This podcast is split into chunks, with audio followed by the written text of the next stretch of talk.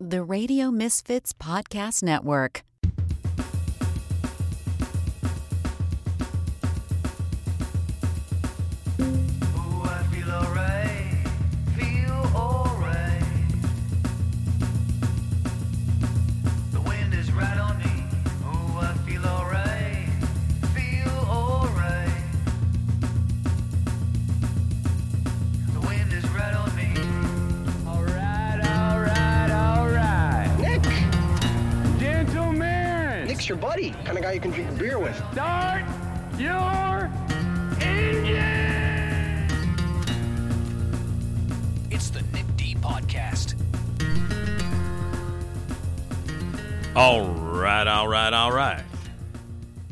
Is. It's the Nick D podcast. How you doing? My name is Nick DiGilio. I am your host. We are on Radio Misfits Podcast Network, the best podcast network in the world. Check us out at radiomisfits.com, where there are a ton of varied and interesting and funny and informative and entertaining and great podcasts available. You can also hear my other podcasts. I got two of them. I got this one, and I've got a Saturday Night Live podcast, which I think is the best Saturday Night Live podcast in the world. You don't have to be a fan of SNL. It does help, but you don't have to be a fan of SNL to subscribe and listen to. That show hasn't been funny in years. An SNL podcast drops every week on Wednesday, brand new episodes. Uh, sometimes I have guests, sometimes I don't, but it's always a celebration of the greatness of Saturday Night Live. So make sure you check out that podcast. And Radio Misfits is streaming 24 7. There's a 24 7 streaming service that you can listen to uh, at radiomisfits.live. It's like a radio station, only a lot cooler with a lot of great unsigned bands. The Unheard Music Show is a fantastic podcast available at Radio Misfits, where those bands provide all the music that you will hear 24 7. And in between all the great unheard bands that you can hear music from, you will hear episodes of all the fantastic podcasts right here at Radio Misfits. Uh, and you can check it out at radiomisfits.live, 24 hour streaming service. You can hear this podcast every day at 3 p.m. Central, and you can hear my other podcast, my Saturday Night Live podcast, every day at 9 a.m. Central, along with all the other podcasts and all the other great unheard music. It's a great, great streaming service that you should check out now. It's free, it's awesome, it's awesome, and free. Radiomisfits.live. And by the way, if you want to advertise with us here on this podcast, uh, by the way, a lot of people listen to this podcast, so it would behoove you uh, to jump in and sponsor us or advertise with us. It'll help you out. It'll help everybody out. It's good for everybody. So be a sponsor right now. Drop us a note and say, I would like to advertise on the Nick D podcast. Sales at radiomisfits.com will get you in touch and we'll hear you being sponsored right here on the podcast. Sales at radiomisfits.com. In general, if you want to be a part of this podcast, leaving a comment or a question or a contribution, anything that you want to say, we have a voicemail system that's been set up specifically for you. It's available 24 7, anytime, anywhere, any place, anytime you want to leave any kind of message. We want to hear it. The voicemail system is open for you. Leave messages now. 773 417 6948. Call now. Or if you just want to drop us an email with any of your questions or your comments, questions for guests that we have, regular guests, contributions, requests for the magic megaphone, nickdpodcast at gmail.com. Jason Skaggs, he does all the music and the sound and the themes. And uh, my man Ed Silla does everything else. Couldn't do it without Ed. Couldn't do it without Radio Misfits. Please take the time to share us and like us and all that cool stuff. Rate and review us on every single platform. Support Radio Misfits. Support the Nick D podcast. Be a sponsor. Leave us voicemails. It, you know, we want you to be a part of this podcast because it's a blast. And speaking of being a part of this podcast, we want you to be a part of the podcast live. We have a live podcast performance. It's a one night only thing. Get your tickets now. It's Tuesday, October 24th. That's this Tuesday. So hopefully you're listening to it before October 24th. If not, you missed it. It's a one night only, but we'll come back at some point and do another show there. But it's at Zanies in Rosemont. It's the Nick D Podcast Live. It's going to be comedy. It's going to be interactive. It's going to be hilarious. We're going to be talking about Halloween and scary stuff. Very scary themed. My dad is going to come up and tell jokes at the end of the show. Esmeralda Leon, my co my co-host, is going to be there live on stage. We're going to interview the great Andrea Darlas, who, by the way, is going to be on this podcast to preview our event on Tuesday and to talk about our uh, our lives and how they've crossed paths over the years. The great, incredible broadcaster from uh, WGN TV and television in the past, and now on WLS, a podcast host herself, an incredible broadcaster, a legend, Andrea Darlas, is going to join me on this episode. But she is going to be live on stage. You'll get a chance to meet her and talk to her and hang out with her. We'll make you laugh. We'll give you some Halloween candy. We got some really great stuff to give away, including dinners at Gale Street Inn, which is the greatest restaurant on the planet in Jefferson Park. And we got Abt gift cards to give away for all your electronic needs. We'll have some trivia questions and we'll interact and you'll be a part of it. You'll laugh. Everybody will be. It'll be great. We're all in one room. We're all going to have a great time. We want you to participate. Tickets are on sale now. Let's jam the place. Tuesday, October 24th. That's this Tuesday at Zanies in Rosemont. It's the Nick D Podcast live. Your doors open at 6:30. The show starts at 7:30. It's going to be a blast. Me and Esmeralda hanging out on stage. Andrea Darlas is our special guest. My dad telling jokes. You being there. Entertainment beyond beyond any kind of expectations. It's going to be an absolutely hilarious one night only event, and you need to be there. And we're going to celebrate Halloween as well. It's going to be great. Let's pack the place. And by the way, uh, Zanies is like, hey, let's give a deal to some of your listeners. Uh, if you want to get some uh, some discount tickets, you can do that. You can go to rosemont.zanies.com, rosemont.zanies.com. Look for the Nick D Podcast Live, one night only, Tuesday, October 24th. And if when you're ordering tickets, use this promo code POD10, that's P O D 1 0, and those are all caps, P O D, capital P, capital O, capital D, the number 10, 1 0. Pod, all caps, 10. Pod 10, and you will get $10 tickets. That's fifteen dollars off the door uh, off the door uh, uh, price right there. So it's a huge discount. Let's pack the place. If you're, I know a lot of people don't have a lot of money. Um, you know, you don't get to go out that often, so uh, we're going to cut you a little bit of a deal here as we get closer to the uh, to the date. So Pod ten, P O D one zero, P O D one zero, all caps. Pod ten. You get ten dollar tickets when you order at rosemont.zanies.com, or you can do it over the phone too at 847 813 0484. That's the box office. I want that place packed. We are going to laugh. We are going to have a great time. We're going to give away prizes. We're going to eat some Halloween candy. We're going to talk about scary stuff. My dad's telling a joke. Andrea Darlas is going to be there. Uh, Esmeralda Leon is going to be there. I'm going to be there. We'll meet. We'll greet. We'll have some fun. It'll be great. It'll be awesome. And it's going to be cheap too. If you want to, if you want to order now, you can use the promo code POD10, P O D 10, POD10, $10 tickets at, radi- at rosemont.zanies.com. So we will see you all there on Tuesday at the Nick D Podcast Live. We'll talk a little bit more about that when my special guest, Andrea Darlas, shows up uh, on this very episode. So uh, I do want to mention before we uh, jump into the regular episode, get to our guest and get to Esmeralda and do all the other cool stuff, and and wait for you to show up on Tuesday, October twenty fourth, for the Nick D podcast at Rosemont uh, in Zanies, rosemont.zanies.com, pod ten for your ten dollar tickets. Order now. Um, the Chicago International Film Festival um, is wrapping up this weekend. It'll uh, the closing night is on a Sunday, and the big closing night feature is the new film from Jeff Nichols, who is an incredible director. His new movie is called The Bike Riders, and it features uh, Tom Hardy and Austin Butler, among other uh, people. It looks fantastic. Jeff Nichols is a remarkable filmmaker who has made incredible movies like Shotgun Stories um, and Take Shelter, uh, Midnight Special, Loving.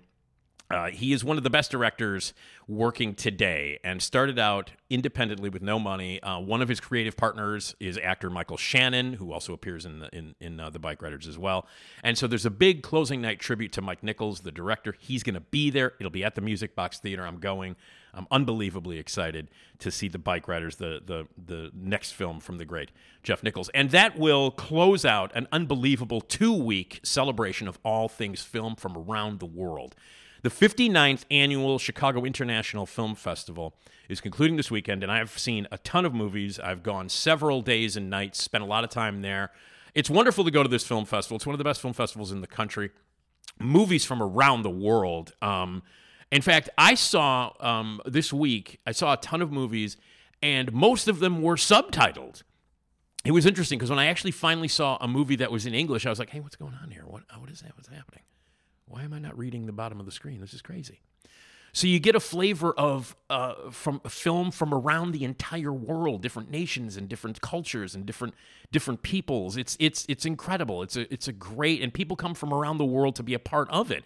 The filmmakers, the actors, the writers, the people behind it. There are incredible uh, um, volunteers that work at the theaters that uh, that that show the films. The New City uh, uh, AMC New City was home base, uh, which is at North and Clybourn in the city that was home base, and there were uh, there were screenings at the Cultural Center. There were screenings at uh, the the Gene Siskel Film Center, um, and and and other locations.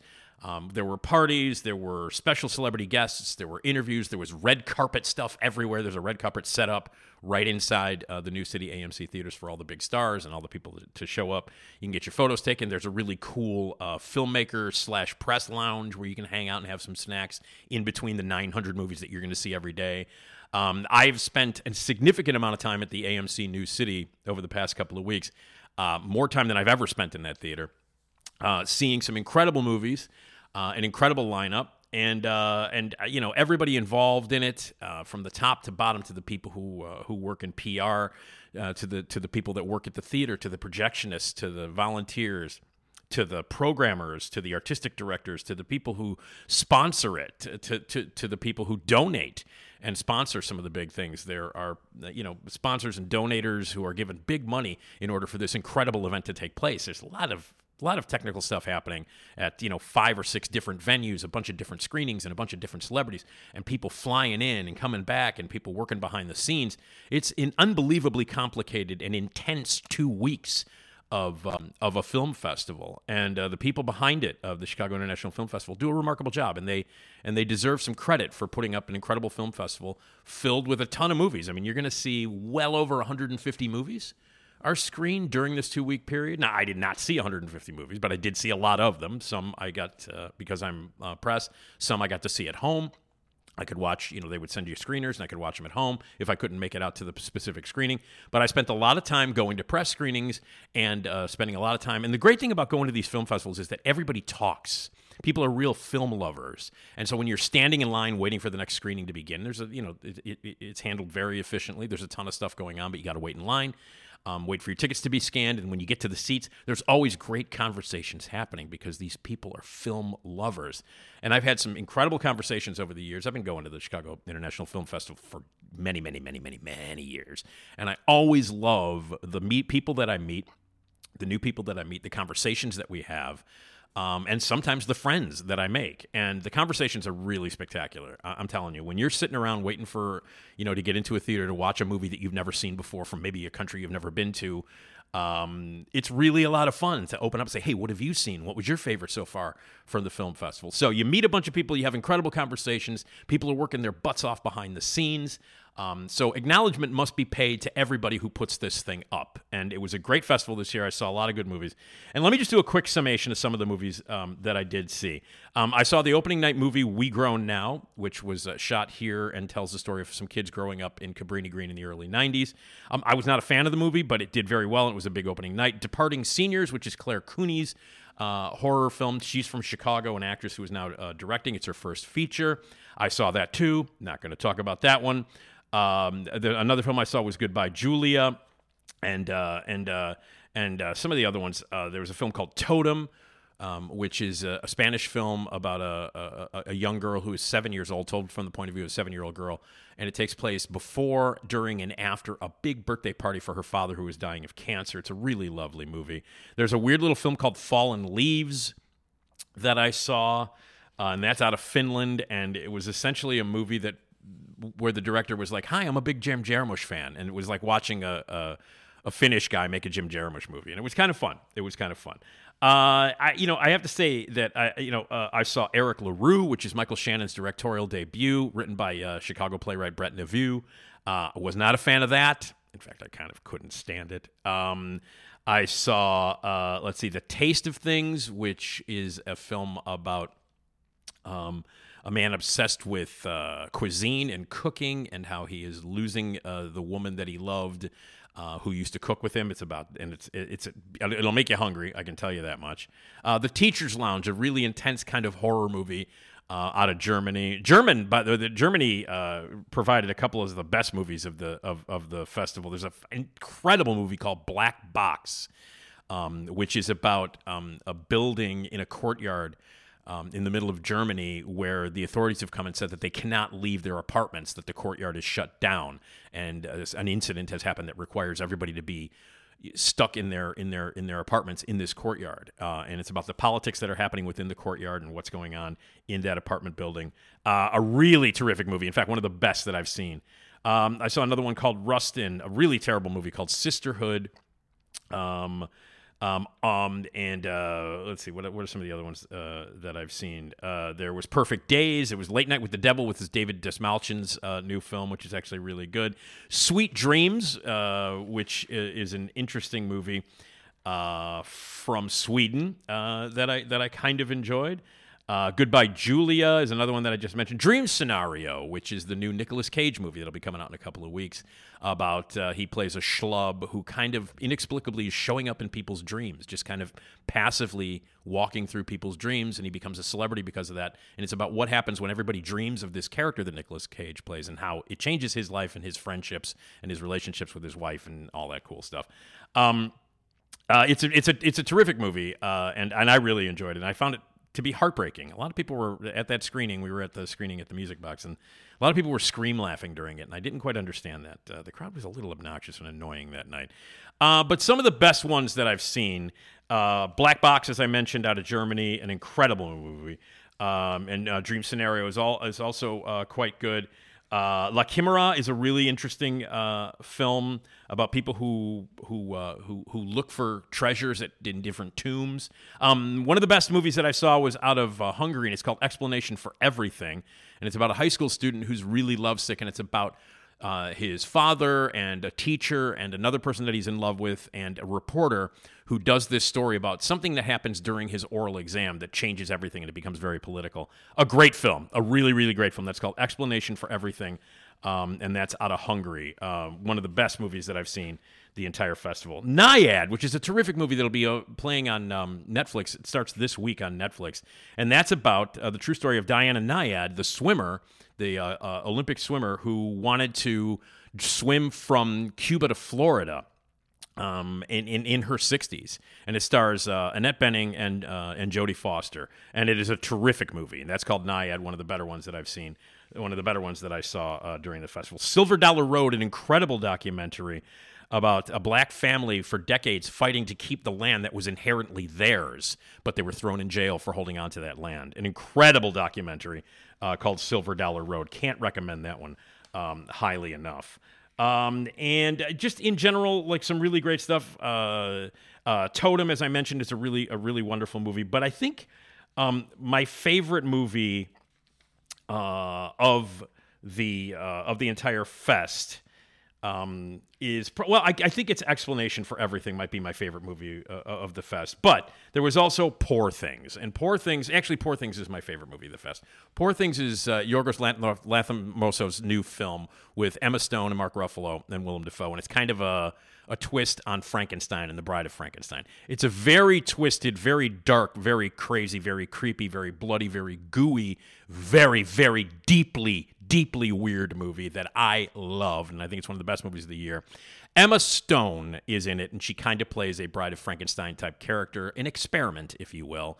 Um, and it's about her existence as a creature and then how she changes and evolves from sort of baby minded monster into woman and her performance, Emma Stone's performance in Poor Things, which opens in uh, in, in, November uh, nationwide, uh, is a performance for the ages. Um, uh, I personally think she's a lock for Best Actress. The only thing that will hold her back from winning the uh, the Oscar is the fact that the movie is so fucking weird and so twisted and so dark and so bloody and like really, really deeply disturbing, but hilarious and one of the funniest movies of the year.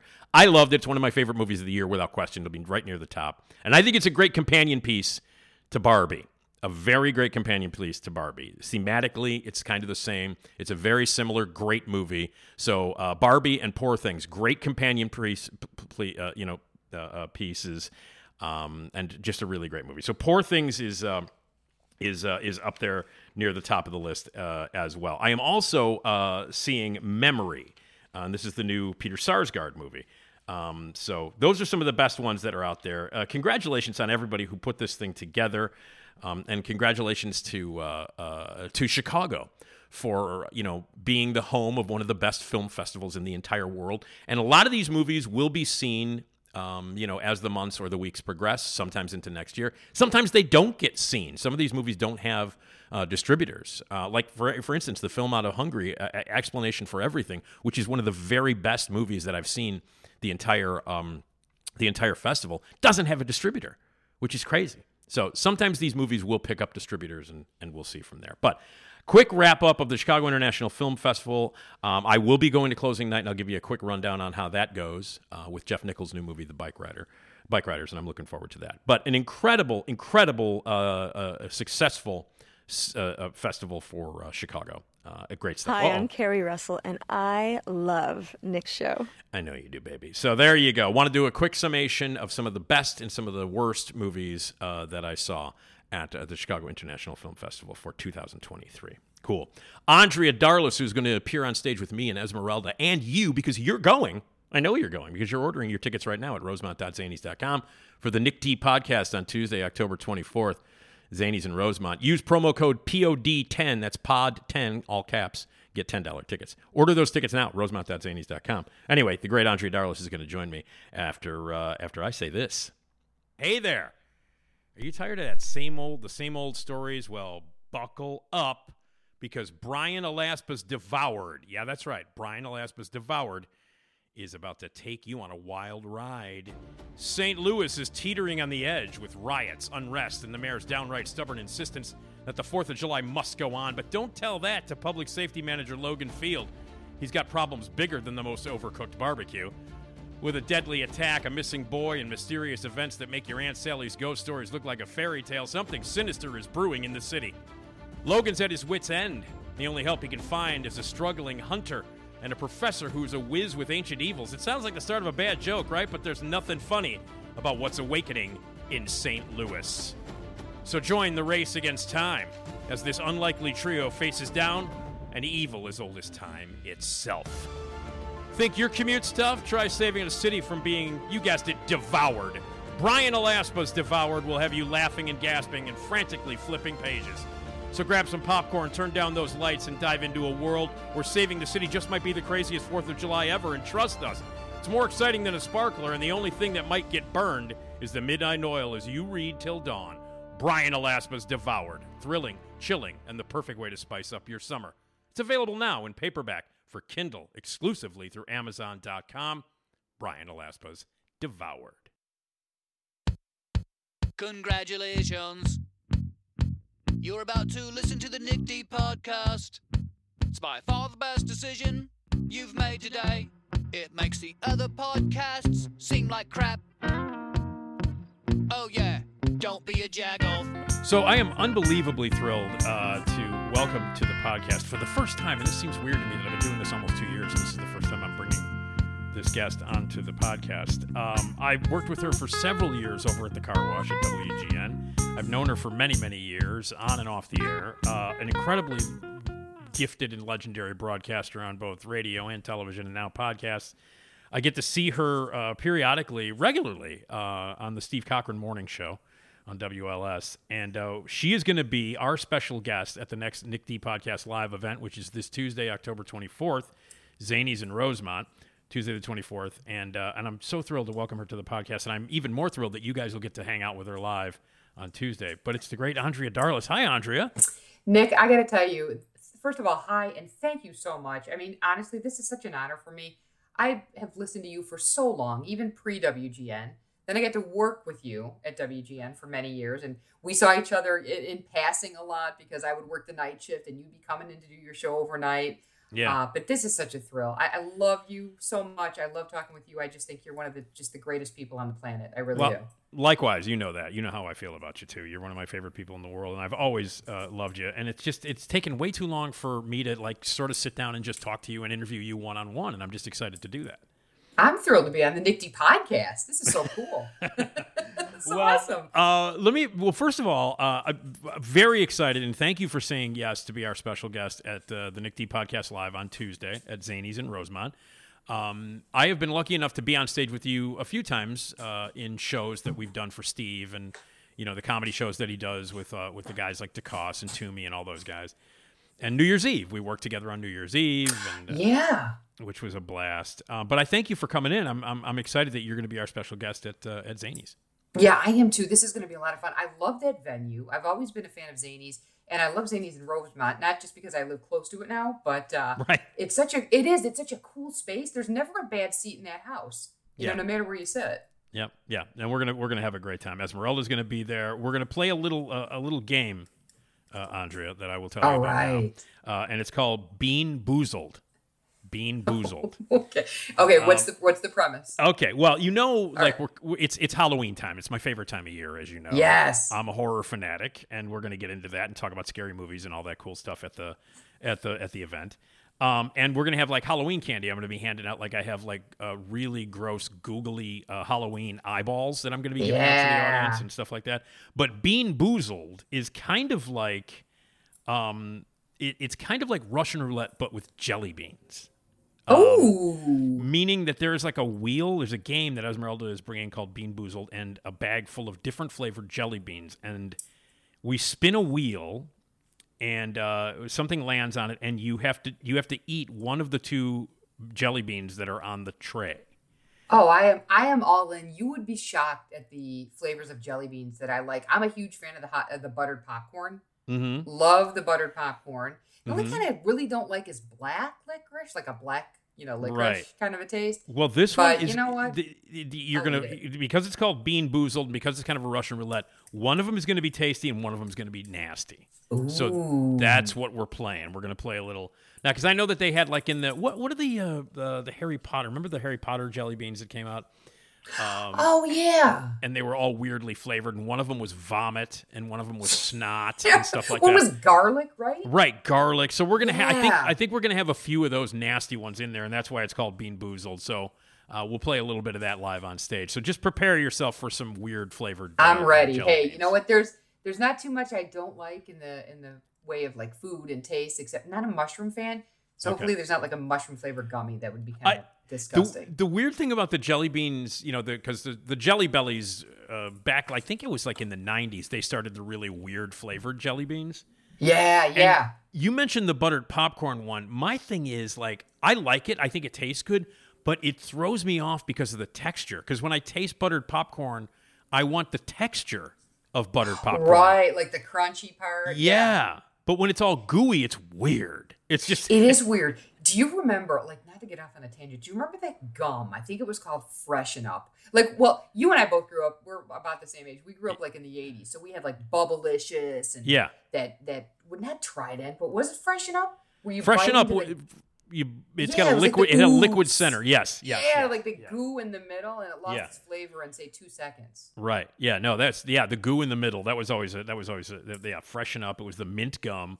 Yes. The, the gooey mint in the middle. Would, yeah. Yeah. And, and you're right. The fla- the flavor would be gone in about 32 seconds after you. Oh, after it was so after you tried it. gross, but so good at the time. Now, listen. Um, let's get you know. I'm, I'm going to interview you a little bit here, and then we'll talk a little bit more um, uh, at the podcast. That's that's when you and I will get into like uh, uh, a, a, a longer argument about Silence of the Lambs. We'll do that. at- at- Oh, we'll do that. you you know you know I I love you so much, and every time I reference this movie now, I know we'll Yeah. get into it later, but you are top of mind. Yeah, yeah, I know because I hate that movie and you love it. It's like one of your favorites, but My favorites it- of all time. I know, I know. Well, we'll do that at Zanies, but I, Okay, I, okay. I've never really now. For, well, first of all, you are currently people can hear you um, a few times a week um, on the Steve Cochran Show regularly now.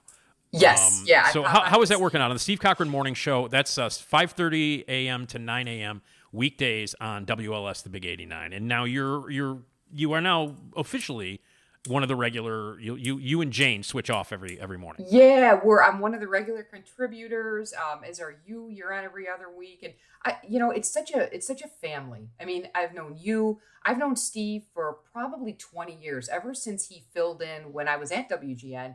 He started filling in when Bob Collins unfortunately passed away Right. suddenly and unexpectedly in the plane crash Right. around 2000 and we all were you know of course everybody's in mourning and, and we just lost a legend and our morning show host. And so steve was the main fill-in. Steve came at a time where he said you know what?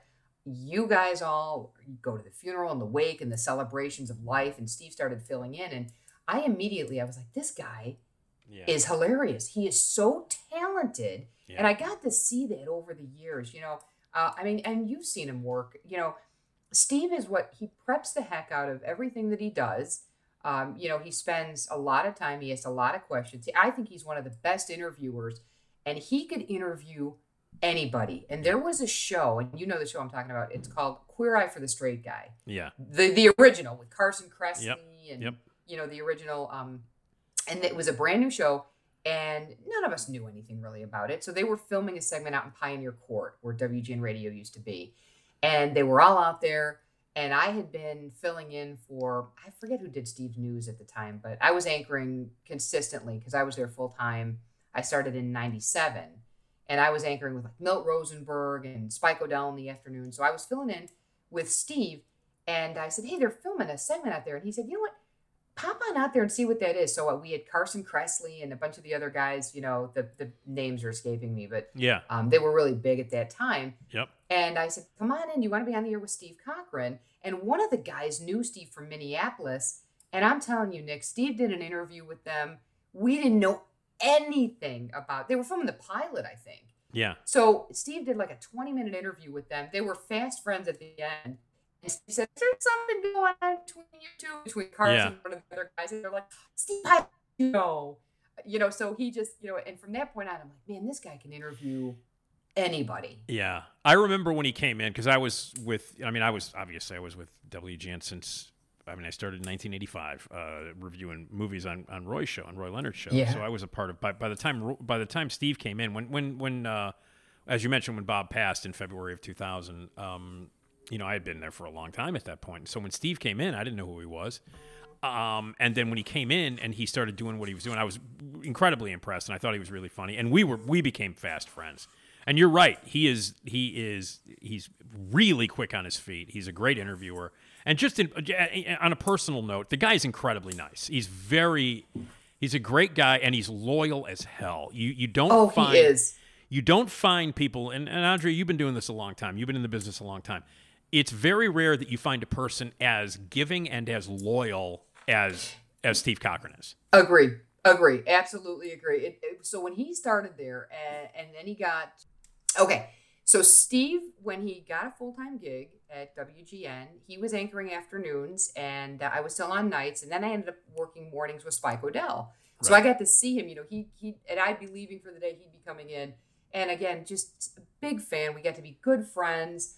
Uh, and then knew him over the years. And you're, you're right. He's just so loyal and such a good friend. And, you know, I've, I've worked with so many people, as of you, you know, with Spike and John Williams and different folks throughout the years, Jonathon Brandmeier, Garry Meier, you know, all these Yeah. big names in radio. yeah Um, and, and they, they're all great. They're all wonderful. I, I have nothing but great things to say about all those guys.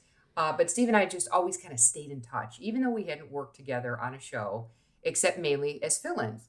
Well, then in 20, I think 12 or 2013, when he came back, I was doing mornings, right and he said, "We're finally, I'm going to get the morning show. We're going to work together."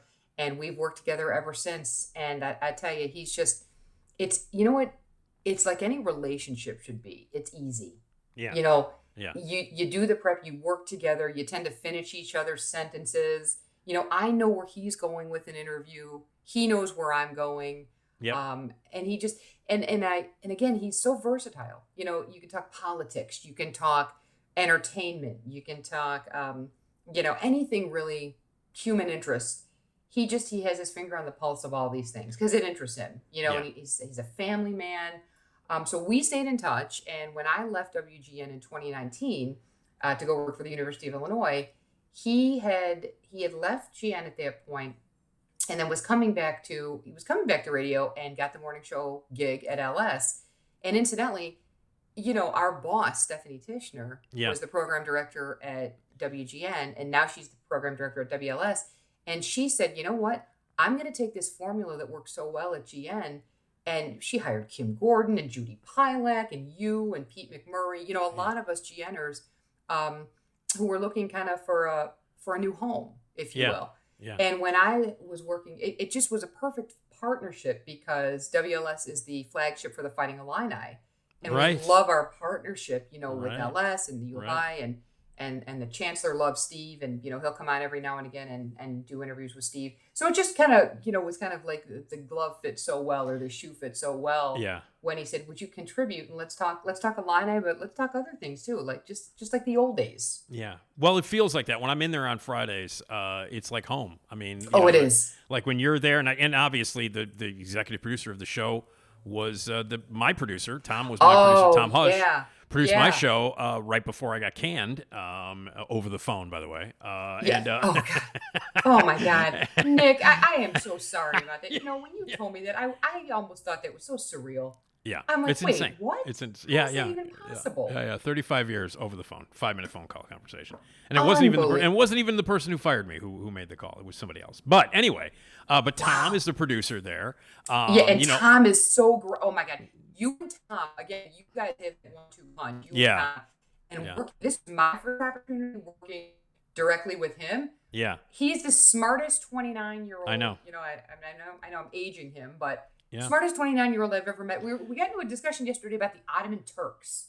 I know. that. I know. No, he he's he's he's crazy. It's crazy. But no, it's it, it feels like home again, and I'm and I'm always like thrilled to be there on on Fridays to talk with you guys and hang out, and I get to hang out during the whole show, and you know, and and and I've known Steve, you know, forever, and we just get along very very well, and he's always been great, and it's and it's great that you're part of the show. But I I need to ask. So Yes. let's go all the way back here. Let's let's Okay, go back. okay. How did you get into broadcasting? Um, obviously, you went to U of I because you are what? What is your your me, re, media relations public affair? What do you what, What's your title? Yeah? I'm kind of the uh, the the one trick pony in Chicago. I I work for the University of Illinois Champaign Urbana, but I do media relations, public affairs. My fancy title is senior director of constituent engagement. So I Jeez, all wow. of our alums, and you know it's cool because I get to work with a lot of our alums now in TV, like you know Dana Kozlov and Ryan Baker and um, Rob Elgas and Judy Hsu at channel on Channel Seven. They're all alums, so you know we have that that little bit of a line I well a lot of bit of a line I pride, which is Yeah, which is no, you guys do. And- everybody from everybody from the U of I has a, an enormous amount of pride. It's it's yeah, it's, pretty it's so true. Probably just because when I went away, you know, I was really homesick. You know, I don't have brothers and sisters. I'm like you, you know, Yeah. and I'm an only child. And I was kind of lonely, you know, not not so much oh missing mom and dad, but missing my friends and my family back home. Uh, and then sophomore year, it just the, the the light opened up, the tunnel opened up, and my mom was like, "Could you come home maybe on a couple of holidays? It'd be really nice to see you." So I was I was all in probably second semester freshman year, first semester sophomore year, and I loved it so much. And Yeah. I I made friends with uh, well I shouldn't say made friends with I ended up interning for a woman named Robin Neal at the time, and she was the news director of what is the you know the, the big station in Champaign, W WDWS. It's like the Right. voice of the Fighting Illini, big station in Central Illinois. She was my first news director, and we kept in touch all these years. Fast forward, she's now the associate chancellor for public affairs at U of I, Look at that. and huh? I now work for her again. So I started Oh, my isn't that career crazy? with her, and you know, hopefully finishing my. my That's amazing. Oh, It's well, really so, cool, yeah. So when you were at U of I, did you did you uh, was broadcasting your thing? Was that what you wanted to do? Did you want to do news? Did you want to be a host? Did you want to be in television? Was that the thing? Yeah, all Nick, I knew since since I was in fourth grade, I knew I wanted to be a reporter or a journalist, something in, in the media, but with a focus on reporting. Because we took a tour, our class, you know, you take field trips to, you know, the Field Museum and the Science and Industry Museum Sure, when you're young. sure. We took a tour of the Freedom Center that where the Tribune used to print the paper, the actual pre- Yeah. paper, you know, Yep. with ink at uh, Chicago and Halsted. And we took a tour, and I was just enthralled by those big printing presses, you know, back Mhm. in the old days where they would actually print the paper out. And I saw someone sitting in the corner. It's probably a security guard, but I saw someone sitting in the corner and I asked my teacher who that is. And they said, Oh, he's one of the copy editors for the Chicago Tribune. And I'm like, Copy editor? You know, I'm in fourth grade. I'm Yeah. like, What does the copy editor do? She said, Well, basically corrects the grammar and you know it is all about the spelling and the punctuation and i was all into spelling and grammar and mm-hmm. english you know at that point. So i said i'm going to be the the copy editor you know not a the copy editor of the chicago tribune. So i wrote a little essay in fourth grade about how i wanted to be the copy editor. And my mom actually recently recently found it in a big box of stuff that she gave me and said can you find you know it's been 25 years. Can you get this stuff out of my house? So i found that and I always knew I wanted to be, you know, a reporter or a writer or a journalist, you know, and I only changed at one point. Maybe I was a sophomore, junior in high school, and uh, I told my parents I wanted to be a radiologist. And my dad would joke years later, and he's like, "Well, at least you got the radio part right." he's like, you know, he, he, always had this dry sense of humor. He's like, your Yeah. dad, you know, and he's like, Yeah. at least you got that right. He's like, if you'd been a radiologist, we could have an island right now You know, you retired right. instead So- of so- struggling. So, what part of Chicago were you, for people who might not know? I know, but tell everybody where you're from in Chicago. In the, So I I was born in Oak Lawn, so south suburb, south, south of Chicago. You Right. know, I always say south side. right, sure. Um, but grew up in uh, Oak Lawn, and then we moved to Orland Park when I was seven. So I my whole childhood was basically spent in Orland Park. Yeah, my uh, my my girlfriend, uh, uh, Julie, uh, is a Tinley Park. Uh, she grew up in Tinley Park. Oh yeah. uh, which you know, so you guys were n- neighbors, and uh, and currently lives on the south side. So I'm on the south side like every weekend. I Oh, where about? Are you like south side of Chicago or south? side? South, south, south side, seventy third and South Shore, like that. No kidding. Okay, Yeah. so she'll know this. So I, my when I was very little, we were at 91st and Pulaski, Yeah, which is right on the border of Oak Lawn, Beverly, Yep. Oak Lawn, Chicago. Absolutely. So I always say, you know, South Side. yeah, yeah, yeah, yeah, yeah. So I'm, I'm I, I, I, I, I love the south side. Now I love it. Oh, you I do too. I love it because I'm I there all the time now. So, but You it's know, amazing. It- So- there's there's so yeah. many cool things on the South Side. There's Hyde Park, and then you know there's um, just all these areas have great restaurants and great things Yeah. to do. And South Shore Cultural Center is so cool. Not just to play golf, but they have a um, Yeah, they have a restaurant there and it's all cook it's all students who are starting to be chefs right. so you get like you know this high-end great food at not And- crazy prices like you would downtown Julie lives walking distance from there. That's oh i love that place so walking. it's so distance. it's like a little hidden gem Yeah, not so it's hidden it's fantastic, so. So how did you end up at uh, how did you end up at GN? How, uh, let's let's so so i uh so i went to ui so i was a i i the, my first job in radio i was a freshman and i auditioned to be on the campus radio station and it was wpgu and they played classic rock yeah. And yeah, you know, right? The slogan was rock and roll till the cows come home. And then you hear like a moo, you know, because it's central Illinois. That's great. oh my god, it was so funny. So um so I auditioned to be a DJ and you go through the training and by second semester I had uh, they offered me a shift. And the guy the our program director called, who I'm still friends with to this day. And uh, he, called and he's like, "Hey, we're gonna give you a shift. It's three to six. You know, we're gonna start you off one day a week." I'm like, "This is great. 3 p.m. to 6 p.m. That'll be great. I'll finish up, go have dinner on a Friday night, and then I can go out." He's like, "Yeah, no, it's 3 a.m. to 6 a.m." I'm like, "Oh my god!" So my then little college boyfriend would walk me to the radio station. He was such a nice guy. yeah. Um, and and I called my mom and I told her, I said, I got the, I got a job, and, and it was a job. We got five bucks a shift Wow. for three hours. We got five bucks. So after taxes, it was like three eighty two. Wow. yeah. Wow. So we got five bucks, and um, so I, I did the shift. I told my mom, I said, Hey, I'm working three a.m. to six a.m. She's like, You are absolutely not doing that. I'm like, Yeah, okay, and did it anyway which is a good thing I did. Um, and then, you know, after DJing, I thought, you know, this is cool and I do like this, but I wanted to be more in news. You know, that was kind of my passion, like current events. And, you know, there wasn't really a political science major. So I majored in English and communications and broadcast journalism. right. So I had a, a dual major, a Yeah. major and two minors.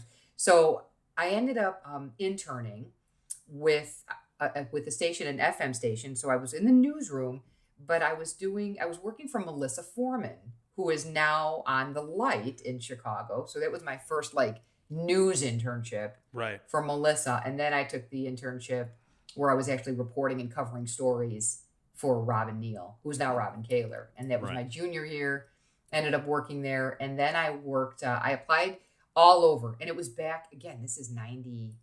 This is ninety four. Okay. So I'm going through the phone book and I'm trying to find stations that I wanted to stay in Illinois or at least the Midwest. So I Yeah. started, I took the phone book and all the W stations, you know, like stations in Peoria and Bloomington and Rockford and Joliet. And ironically and, you know, thankfully, Joliet, which is right by Orland Park, they were the ones who called. They said, We're looking for an entry level reporter.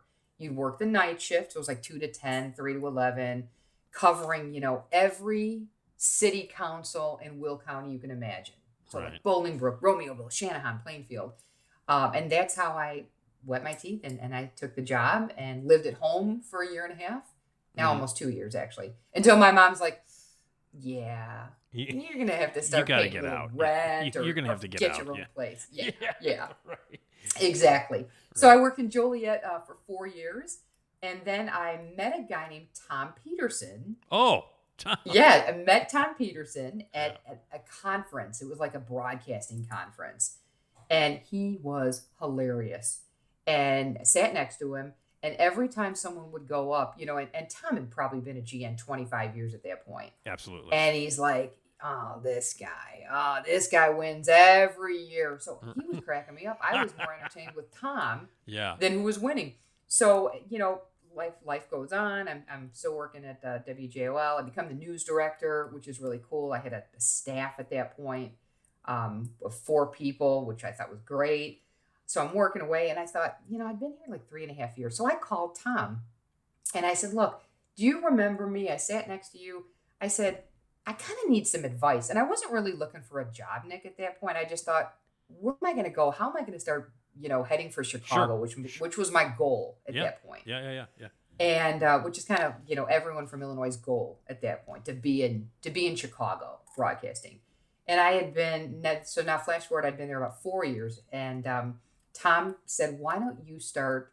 Do you want to do some freelancing for me?" He said, "I can use people on Christmas Eve and Christmas Day and New Year's Eve and New Year's Day." So I started working all the holidays, did Yeah. And um, six months later, he said, "Can you do it permanently, but not full time?" Because they didn't have an opening at that point. And and you know, GN at that point, you know, you're there kind of for life. Yes. So uh, there was I worked with like Rod Sierra, Judy Pielach, Wes Bleed, all these people, and Yeah. um, Rod actually left to go work for People's Energy. He got smart. He took the corporate gig early Yeah. on, Yeah, yeah. and um, so I filled Rod's spot, and he offered me the job in '98. So I, Right. I've been there ever since, full time. Well, and, and you, you know, because I, I was there already, you know, at that time, and so when you when you got there, I remember you vividly. I remember being impressed with you uh, all the time. Uh, like oh, I time. was too, Nick. I'd see you with your long hair, and I'm like, oh, he's so cool. I did. A- ask anybody. and then you got to know him, and you went, "Oh, this guy's a jackass." I didn't realize it. Um, Not at all. Not No, but I- 90%. so before we started to like you know we, we would cross paths and i was always an admirer of yours and then like like you mentioned we would cross paths because you were on like before you would do news during milt and i would follow Yeah. milt Yeah. and then you know sometimes you would be on then then you were doing spike show in the morning and i would be there late at night and all that Yeah. stuff so we were we were like ships passing through the night and then eventually we started working together and and uh, one of the unfortunate things that uh, that we crossed paths on a lot was you you actually were working with jim laski uh, at, at uh, Oh God, yeah, that was interesting. I had to Wow. follow. I had to follow that guy. I had to follow Oh, that uh, guy. you know, and here was my my issue with that, you know, because he was a nice enough person, yeah, you know, to do news for. But you know, me kind of as the journalist, you know, I was doing news for someone who had been convicted right. in, in court, and I and I went to the bosses at the time who you knew, Oh, and that was man. boy, was that a that was a challenging time for all It- of us. yeah, it was. And I said, How is this going to work? I'm doing news for a convicted felon. I, I'm just not comfortable with that. And they're like, No, no, we're going to make it work. It's going to be great. And, Yeah, you know, we all know how that, you know, Yeah. the Sam Zell years went with the truth. it was. It was not good. It was not. But I'll tell you what. Like those that those years were not as bad as what it as what it ended up being, and when I got fired, and what it is now. Uh, Boy, I and you know what? Yeah, And I mean honestly, now it's now it's even worse. It's even worse Oh, now. So I, I have heard the stories. I left, you know, I left early in 2019, and I know all of that happened late Yeah. 2019. So I, Yeah. I you know, I, I feel so You- horrible for you- you, for what you guys all went through. You got out of there, and so did Stephanie. Stephanie got out of there right before, right before Yeah. the right before the crap hit the fan, and when the idiots Yeah. came in and took over and turned it into what it is now. Um, it was worse than the than the Zell pig vomit years. It was oh, worse. God. Um, so, but yeah, so up and down, we you know we went through all this stuff together. But a as lot you of mentioned, roller coasters. Yeah. in 2013, when um, DeCastro came back and Todd Manley came back and uh, and Steve got mornings and you were teamed up with Steve and then I finally got full time overnights.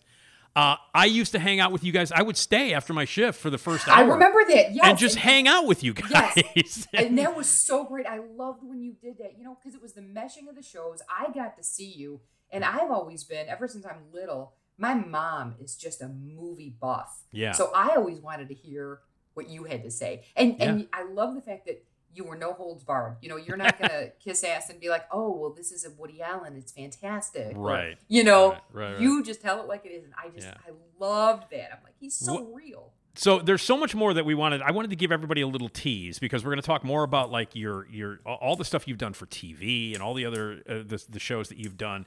Your your you know how they teamed you up. You did a sports show for a little while on uh, Yeah, on with Dave TN. Kaplan. Yeah, Yes, and and, uh, and if I, by Brian Noonan, if I'm not mistaken, Yes, was also on that yes, show. Yes, he was the other co-host. yeah. Um, and because I followed that, I followed a lot of shows, uh, Andre.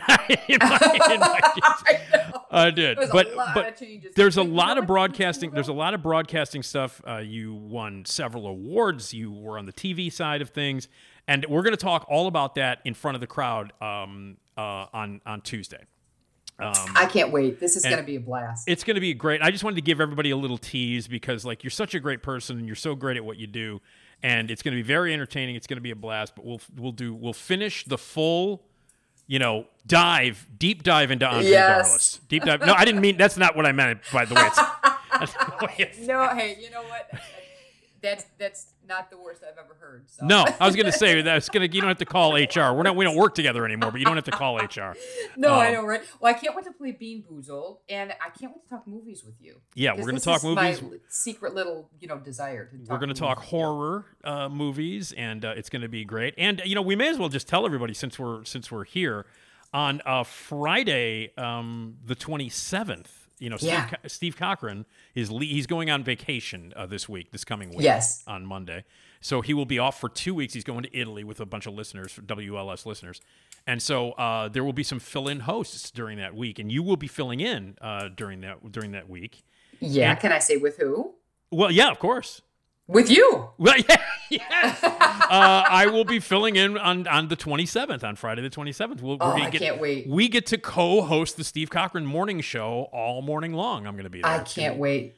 This is going to be a blast. It's going to be a blast. So it's going to be a great week because, well, I mean, uh, technically, you know, we're taping. I don't want to ruin it for everybody, but we're taping on a Thursday. So I will see you tomorrow because of my Yes. regular visit. Yeah. So I'll review. We'll talk about the Scorsese movie, the new Scorsese movie, and um, with uh, DiCaprio and, and De Niro. We'll talk about that and uh, and a bunch of other stuff. And Did you like it? Can, I, can you give a preview? I, yeah, I, I absolutely loved it. I think it's Okay, phenomenal. okay, good, And we'll talk about good. that. And I think I think Steve wants me to rank Scorsese movies, so we're going to do that as well. Ooh. So that'll be happening uh, Friday morning, and then uh, the following Tuesday, uh, the 24th, Zanies in Rosemont. By the way, you can get your tickets at rosemont.zanies.com. Uh, tickets are on sale right now. It's Tuesday, October 24th, uh, 7:30 showtime. Me, Andrea, um, Esmeralda. My dad's going to come up and tell jokes. Oh, uh, the excellent, excellent. And it's going to be great. And then that following Friday, a week from uh, as we record this on the 27th, I will co-host with uh, Andrea the entire Steve Cochran program in the morning, and it's going to be great. This is going to be a blast. It, it is. It's like coming home. It is, and that's why I wanted to have you on. Uh, and then we'll get you we'll get you back on this podcast again sometime soon. You know what I'd love to do is uh, get you on and then have you on with Esmeralda, but we're going to do that live on Tuesday. So Yeah, that'll be perfect. I can't wait Yeah. to see her too. This would be great. So just a little, uh, a little behind the scenes stories about Andrea and how she got her start in radio, and uh, we'll talk more about that. Get into TV side, get into some of the crazier stories. I know you've got a lot of crazy stories. Some of the awards you won. You actually, by the way, picked up one of the awards that I won. Uh, Which, oh. I did. Yes, that's right. And I took a picture with it. Yeah, because I remember you sent me the thing. You said, "Hey, you won an award," and I went, "What?" Because you never know if you when you're going to win. Exactly right. I I'm was- like, yes. What? So, but, but come on, lot- gotta be honest. I notched up a couple, uh, didn't I? Because I told you Phantasm was one of Yeah. my favorite horror movies. I know, I know. Okay. Oh yeah, I- that's I immediately was like, "Oh well, I, I'm now I, I officially love Andrea now." She, so Oh, we- it was the best. We'll have a great time on uh, on Tuesday, but it was a, it's a blast having you on the uh, on the podcast, Andrea, and uh, and it's and, and I'm just so thrilled that I get to see you regularly now. It just makes me happy. Me too. Me too, my friend. Me too. This is great. Okay, Andrea, uh, that's Andrea Darlas. She's the best, uh, and she, you will see her live on Tuesday, October 24th, the Nick D Podcast live, Zanies in Rosemont. By the way, if you want to get uh, cheap tickets, we got ten dollar tickets. You can uh, use the promo code POD10. That's Pod 10, all caps POD number one number zero Pod 10, and you can get ten dollar tickets. Rosemont.zanies.com or 847-813-0484. You can meet uh, Andrea uh, in person. So, Andre, thanks again for doing this. I really appreciate it. Thank you, Nick. I'll see you soon. Okay, and uh, we'll say hello to uh, Esmeralda Leon right now. Esmeralda, yeah, Esmeralda Leon, yeah, Esma. I'm talking about that Esma, Esmeralda Leon.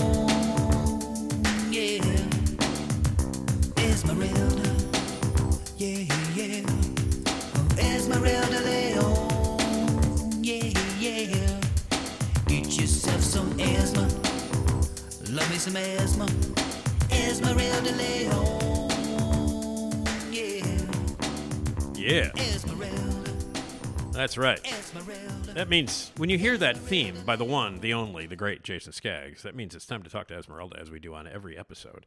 So let's say hello to Esmeralda Leon. Hi, Esmeralda. Hello. How are you? I'm good. How are you? Um, good. Uh, I'm excited about uh, this coming Tuesday, the 24th, for our Yes. for our fantastic Nick D podcast uh, Halloween themed gig. It'll be great. And uh, I know, I know, Esmeralda. I know you're excited about it, and we'll we'll, hmm we'll probably have some bad jelly beans to taste and all that cool stuff. So it'll be great. Let's hope so. And uh, Because all good jelly beans would not be. That's not fun. yeah, No one wants fun. that. It's not fun when you when you when you you know when you give somebody a jelly bean that's like really nicely flavored and not vomit flavored. Vomit flavored jelly yeah. What's the point? Exactly. what, indeed, what is the point? Uh, They again, can get their own nice flavored jelly beans. but you want to play? What's it called? Bean Village? What's it called? Bean killing? Bean boozled. Oh, bean boozled. That's right, because you're being bamboozled, but it's with beans. It's bean boozled. I get it. Uh, so the Nick D podcast live Tuesday, October 24th. That's this Tuesday. Zanies in Rosemont. Show starts at 7:30. Rosemont.zanies.com. You can use Pod 10. That's capital P, capital O, capital D, number one, number zero, Pod 10 for $10 tickets if you want to use that code.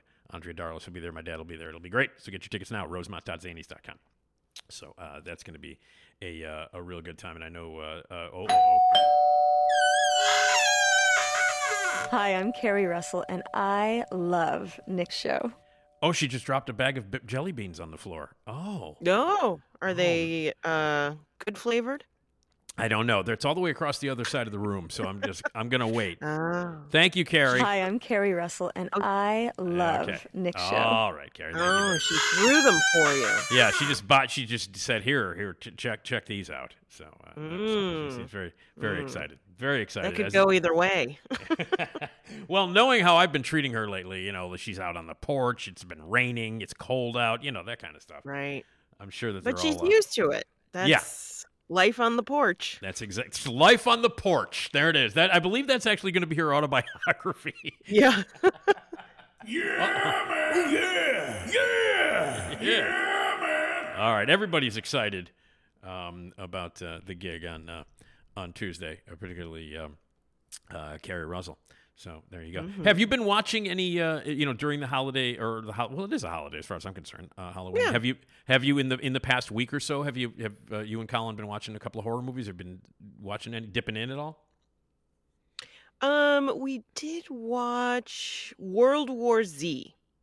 Oh, yeah. so we did fan. watch that. It was on something, and then we he was like, "You should watch it from the beginning." I'm like, "Okay." What did you think? Um, I was annoyed by those children. Ah, okay, all right, I can understand that. I was annoyed by most of that movie. Um, actually, I hated that movie. Um, it was weird too. Have you ever seen? You, you, have you read the book? You ever read the book? No, no, I have not. The, World War Z is it's a book. It's like it's written by if let me see if I if I got this right. I think it's Max Brooks who wrote the book, Mhm. and that's Mel Brooks's kid. Well, no, he's not a kid. He's not a Huh. kid. He's a fucking adult. I mean, he's a ma- you know he's an ad- he's he's he's well past middle age because you know Mel Brooks is nine hundred and twelve years. He's, you know, Right.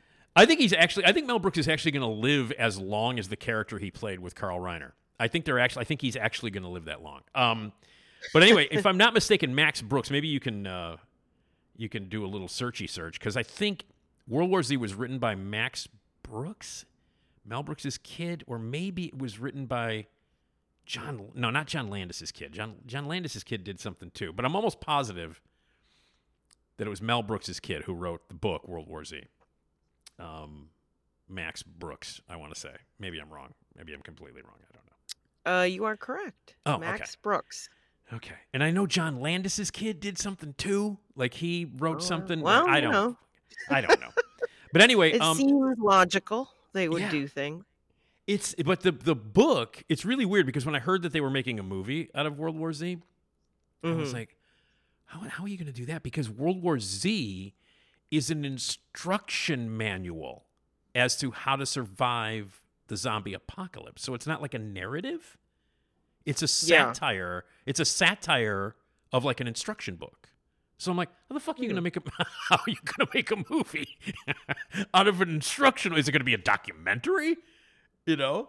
Um, so they changed it completely, you know. Uh, Yeah, that's what I was told. That it's completely far away from the book. yeah. They just Yeah. kind of took the zombie idea and ran with it. Yeah, and ran with it literally because the zombies are fast in um, in World War Z, which is another problem that I have uh, with it because I'm not a I zombies should be slow in my in but my they're also not zombies because they're just diseased. right. Yeah, because it's like a it's like a plague, right? That that uh, hmm so So it's like a 28 days later situation where they're just they're sick. I'm glad that you understand that, Esmeralda. There are a lot of people in the world that don't understand the difference I between think. like between. oh I don't no, remember. wait, they die. Yeah, they think die. I think they're die. zombie. I think they're zombies in. in Oh, they in- are zombies. then, Yeah, they're zombies. So in in uh, in, but but a lot of people don't understand the difference because I get into an argument. I get used to get into an argument with uh, a couple of friends of mine who are like, "Yeah, uh, 28 Days Later is a zombie movie." I'm like, "It's not a zombie movie." Yeah, it's a zombie movie. I'm like, "No, it's not," because zombies die and they come back to life. Technically, Yeah. you are not a zombie if you don't die and come back to life. And in those 28 Days Later movies, 28 weeks later, Yeah, 28 you just days get later, sick. they get sick. They have the they have the the rage virus is what they call it. I think in the movie. Mm. But yeah, in, in World War Z, they are zombies because they're zombies and they do die in the zombie apocalypse. But they're fast, Yeah. like the ass, like the assholes in. Uh, Yeah. In yeah. Yeah, we were um we started watching it mainly because of the scene where the the doctor that they're tugging around, they're lugging around with, Yeah. uh hurts himself. Okay. You got to remind you me. You remember? He's walking off of a plane to go investigate yeah. and they give him a gun and some zombies um get near and he freaks out and as he's walking off the plane he trips and shoots himself in the head oh, okay. Okay. oh my god I don't. I, we're like really really that uh, the whole like blowing your brain, blowing your head off with a shotgun and tripping has happened in a few movies. it was so stupid we're Yeah. just like what okay i guess Yeah, I remember. So I saw that movie at the Davis, at the Davis Theater, uh, um, in between uh, sessions at Ricochet's. yeah so I, I had had a couple before the movie, yeah uh, and I, rem- if I remember correctly, that's a fucking long movie. If I, if I, if I remember Um, correctly, I, I remember it feeling long. Like, god damn it, yeah never gonna i end. think i think that was just your perception Okay, all right, okay. it wasn't it didn't feel that long Okay. Because I remember, like, think. like after forty minutes, I'm like, when is this goddamn thing gonna end? I mean, Mm, what yeah, yeah. is Yeah, it's actually an hour 56. Oh, it is really. God. Okay. Well, you know what? I was away from the bar too long. That's what it was. I, I was Yeah. like, I was like, man, I got to get back to the bar. What am I doing watching this crap? Um. So, um. But yeah, yeah. yeah, But the but the book is actually great. I remember loving the book. Um. And Mhm. and, and like I said, it, it's a satirical, you know, uh, survival book, like a survivalist book. And yeah. you know, and I, and I remember when they they're like, yeah, because they were making they'll make them at, at one point like when when Walking Dead came out Mhm. And you know became like a hit. uh, You know, zombies were on a, on a you know they were sort of on a rise. No, no pun intended. uh, the zombie genre was kind of on a rise anyway. But when Walking Dead hit, it was like okay, everything had to be zombie. You remember that? Right. Yeah, yeah. and and zombies were like the hippest thing in the world after Walking Dead. And so when they, I remember when they greenlit World War Z and they announced it, they were like, "Yeah, uh, you know, in pre-production right now, World War Z." And I'm like, "How the fuck are they gonna make a movie out of this, out of that?"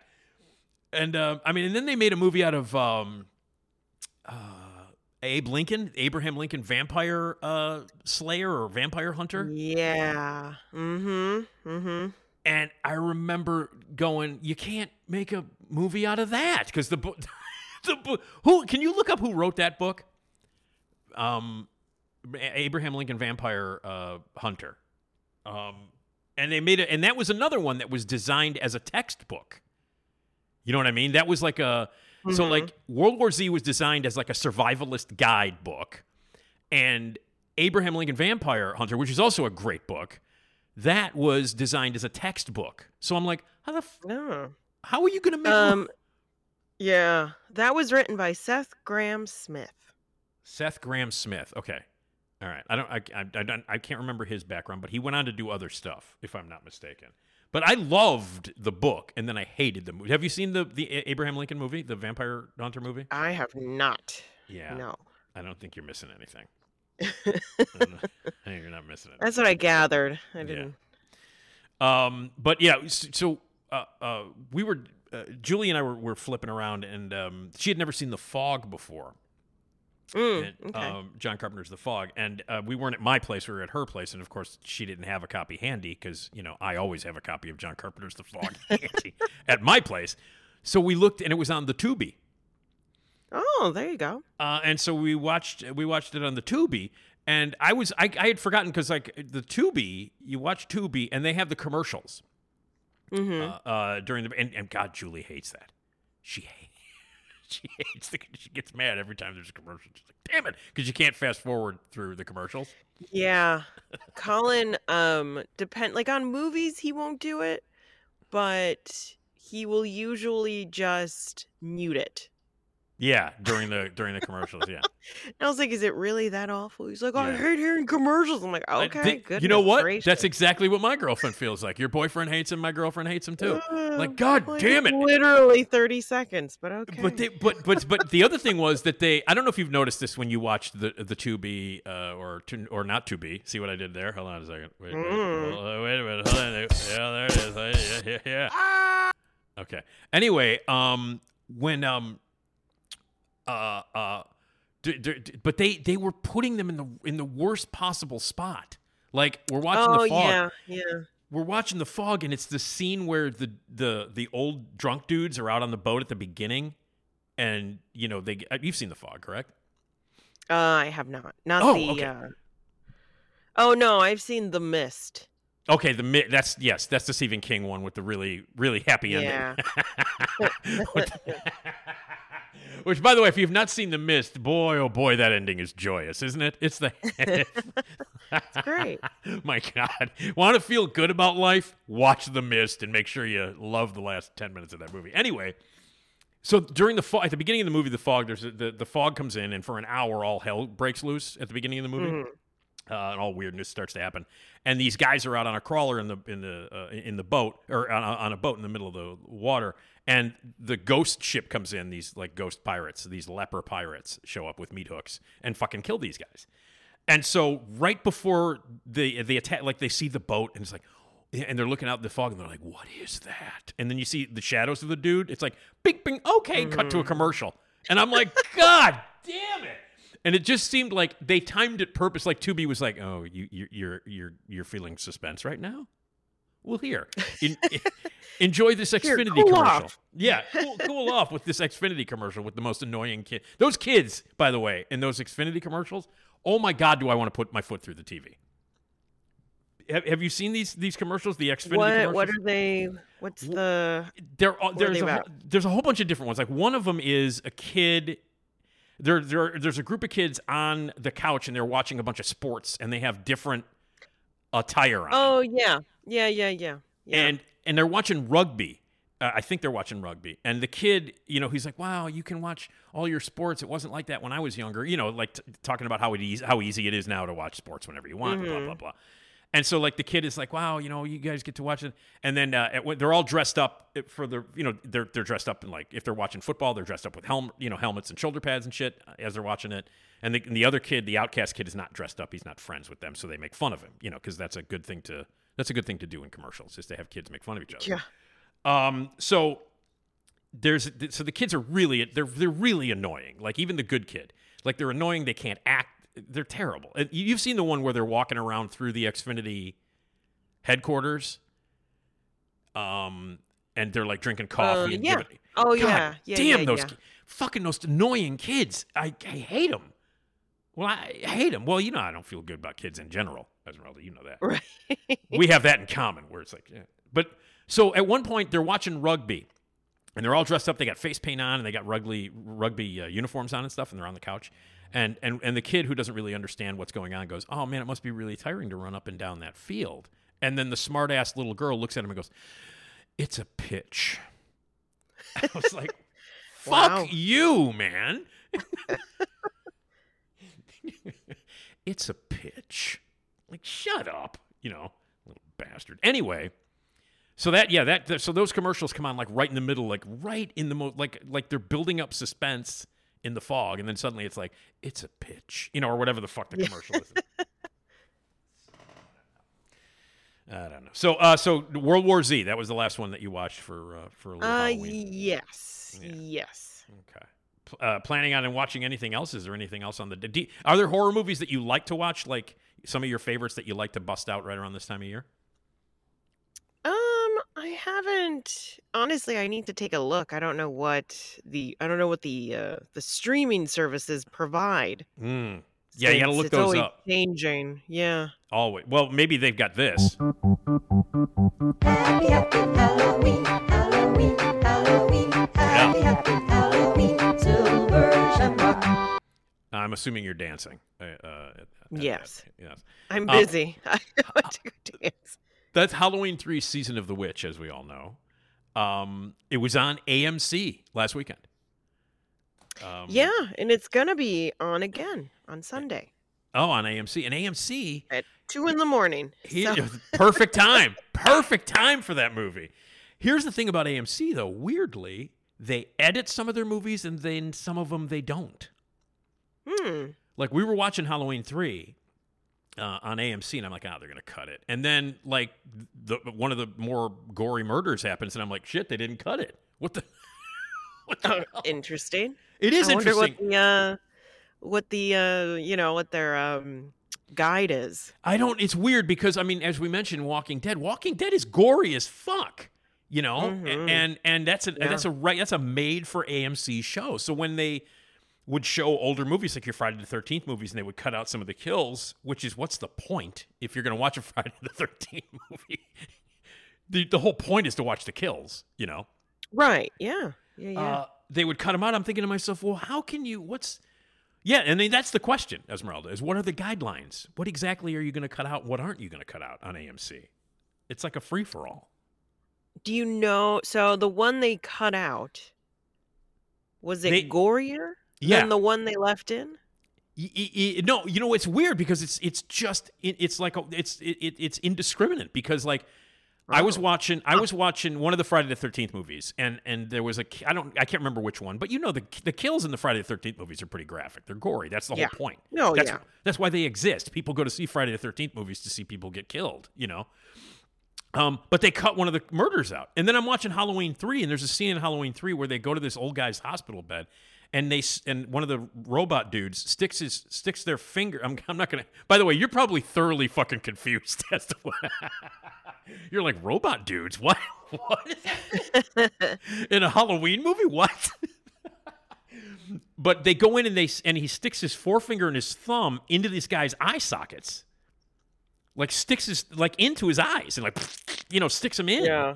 And then grabs his nose or the the bridge of his nose between his eyes and pulls up and snaps his nose like through his eye sockets and they Yeah. showed the whole goddamn thing and i was like wait a minute you can't show jason you know like hit somebody with an axe but you can show uh, you know a graphic scene where a guy digs into another dude's eyeballs and snaps his skull like what That's just enough. The other one, too much. yeah the other one too much i guess i don't know Or Very they're weird. just going like back and forth.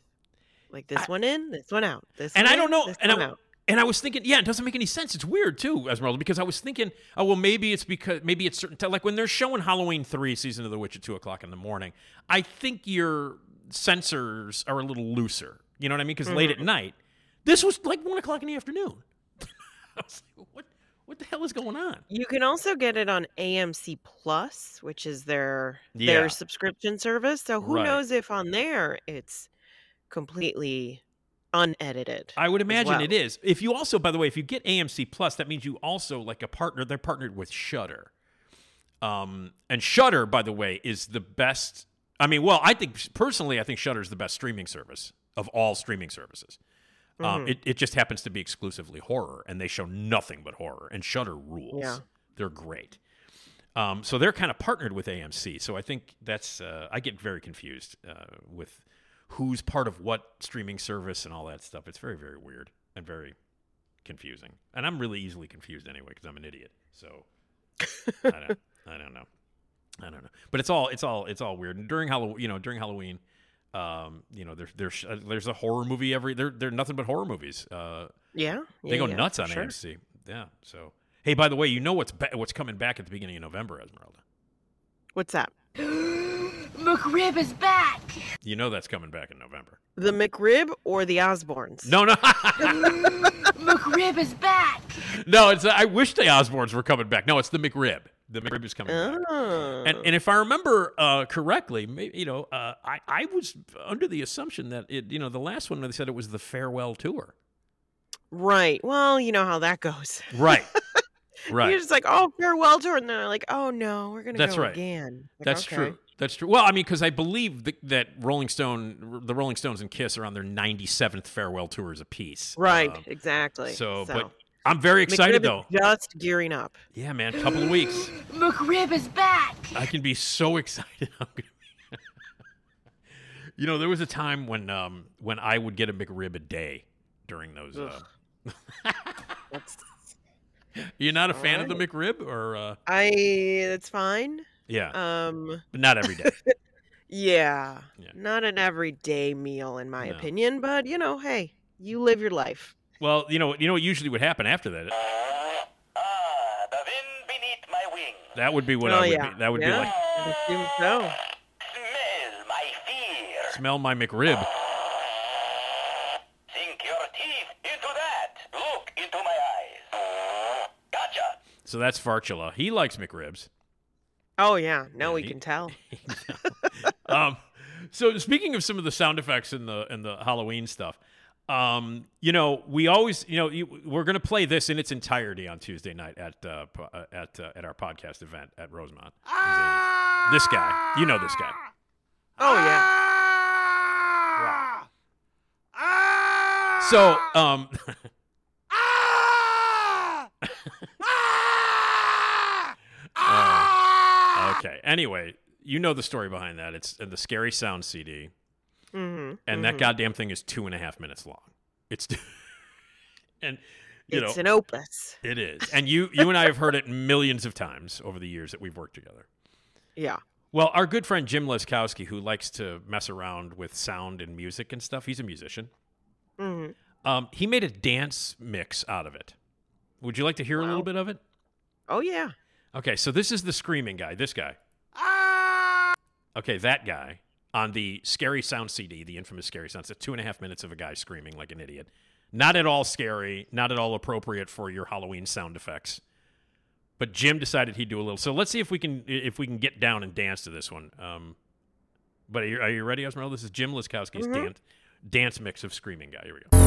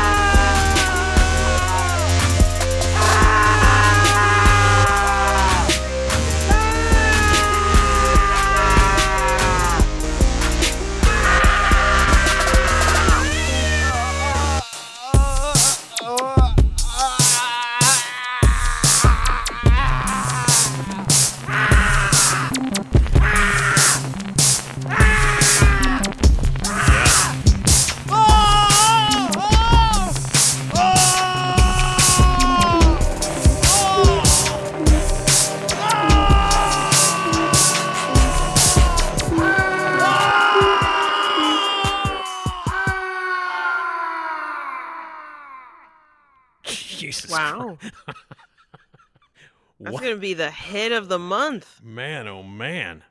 Wow, the kids are going to be raving to that, right? Uh, Oh, yeah. Man, glow sticks are going to be s- s- uh, spiking in sales because of that. Well, that's Jim, Jim Laskowski put that together. I'm It's sure. amazing. Isn't that ridiculous? Great job. Wow, Jim.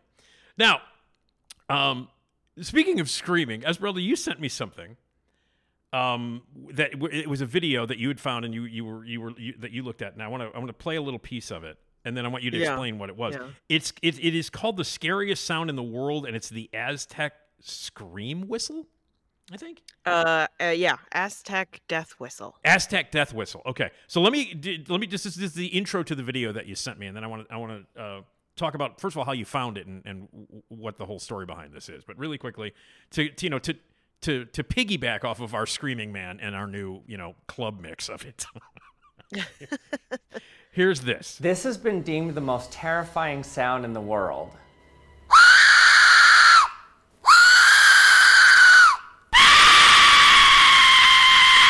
This is called an Aztec death whistle. Believe it or not, this is not a human screaming. In 1999, an object was found held in the hands of a skeleton found in the ancient Quetzalcoatl temple in Mexico City. Archaeologists first thought that this must have been some sort of toy and they didn't think much about it. It wasn't until 15 years later, for some reason, a scientist blew into the hole in the top of it, and this is the sound that came out. It was a startling discovery because it sounded like a screaming human. This object came to be known as the Aztec death whistle. Okay. So that's the explanation. The video goes on for a little bit longer. How did you find Yeah. this, and, and what is the Aztec death? Uh, it was just an uh, in a newsletter thing. You Yeah. know, one of those articles you just find. Yeah.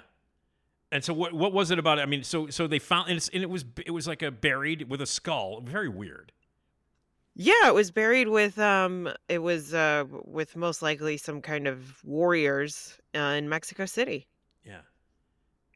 And and it was and okay, so now that's the that's but when you blow into it, it does sound like a human scream. Yeah, it's kind of crazy to hear, and it's just you know, it's literally just a whistle. it's nothing more. It's um, like if when you look at it, um, it just it's like a little tiny little thing with, and it's got a little face on it that they've carved um faces and designs on it and stuff but it's just a tiny little thing like a whistle would be um and it makes that sound Isn't that i'm just crazy? amazed that they were they had any idea any thought to do that and then that it would make that sound or if they even had any just the idea that they they carved this out and it made that noise Yeah. like to It get to that noise is kind of crazy to me I agree. I agree. I found it really fascinating, and um, and it has that design that you know that very sort of Aztec design that that's very Mhm. distinctive, uh, which is really cool. Uh, and and but man, where that sound comes from and how they, yeah, I mean, that your thought, your brains are like working overtime trying to figure out how the hell did this. yeah I it's mean, really int- it's just interesting though the noise it's like oh my god Yeah. it really it truly does sound like a g- like people just screaming in horror Yeah. and it's just a whistle It's just a whistle. So, so it's an- that's it- it- really i mean that's a neat idea that they came up with It is. I mean, way back in Aztec times. So uh, you know, it- it's, it- here's the here it is one more time. This is what it sounds like. It's just a whistle, and Mhm, when you blow into it, and it was designed all these many, many, many, many, many years ago, designed to make this sound. It's just a whistle. This has been deemed the most terrifying sound in the world. That's the that's that's that's the, crazy that's the sound. to the think whistle like you would think like oh that's some kind of produced whatever no it's a whistle That's a whistle. Isn't that nuts, man? That is. Uh, you know who's jealous? He's very jealous. right You know. they There's a- wish they could scream like that Man, oh man. All right. So the Aztec death whistle. uh, Yeah. Which will soon be at, uh, you can get it at Target everywhere at some point. right i'm amazed somebody hasn't uh hasn't tried to r- replicate it I wonder if we can find if we can find an Az. Do you think between now and Tuesday at the at our show we can find an Aztec death whistle? Whistle. Uh, if you would, if you want to try Indiana Jones, I don't know. See, now that would have made the last movie better. If he was actually, if it was An Indiana, Aztec death whistle? if it was Indiana Jones and the Aztec death whistle, then I would have probably Woo. liked it. Man, that last one was a piece of shit. Oh my god, what the hell was it called? Indiana Jones and Uh, the, no idea.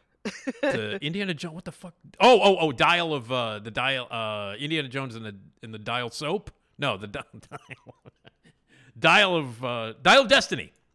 Ah, That's there you go. Indiana Jones. And the, it would have been better if it was Indiana Jones and the dial soap. That would have been A nice little uh, advertising yeah, uh, combo. yeah. All right. So there's there it is. The screaming. So we've heard the screaming remix, the the the hot club mix that Jim did. Uh, the Aztec death whistle, which is actually just a whistle, and then this. It's a ceramic whistle. Yeah, it's a ceramic. whistle. How does that happen? Does that I, I I would be there's a lot of things that I find very interesting about um way back when when you think about it where people are just like, "Oh yeah, we do this whole process and out comes this thing." Yeah, And it's like, "How did you get to that process?" Like it's crazy to think. it is. People just kind of went with it and I guess experimented or did whatever and out came an actual product of some sort. uh, you know, and also there have been some pretty, just in terms of like you know Halloween and scary movies and stuff like that. There was a movie that came out uh, um, in the mid aughts, like 2005 ish, 2006 ish, called The Ruins. The Ruins. And if I'm not mistaken, and, it, and I remember actually liking it. I remember thinking it was pretty cool, but I don't think the the the death whistle is in it, but it it, it does take place in Aztec ruins. As a lot, I think a lot of horror movies have taken place uh, because it's so. I mean, it's so rich in history, and so it looks so goddamn cool. You know what I mean? Like you could Yeah. do some, you could do some really cool and scary shit, um, just in those in the in the ruins, and and and, and you know the they all look at the tombs and everything. They all look fucking cool. Is Um, that the one where they go up to the mountain and then those people are like the plants kill them and such? Yeah, yeah, yeah. I think that is the one. Yeah. What did you have you seen it? The ruins. yeah, it was just me yelling at them. I'm like, you stupid white people. Of course. That's all it was to me. I was like, Stupid a white people. cautionary tale for white people to maybe not go do things like this. Yeah. How about when you go to Mexico, just stick to the to the to the resort. All right. Uh, Yeah. I want to go climb a ruin. Like no, they told you don't do that, but okay. Go ahead, I guess. That's the, that is the best summation. I mean, how many Esmeralda? Come on, how many times have you watched horror movies and went, "You fucking stupid white people"? It's got to be like every.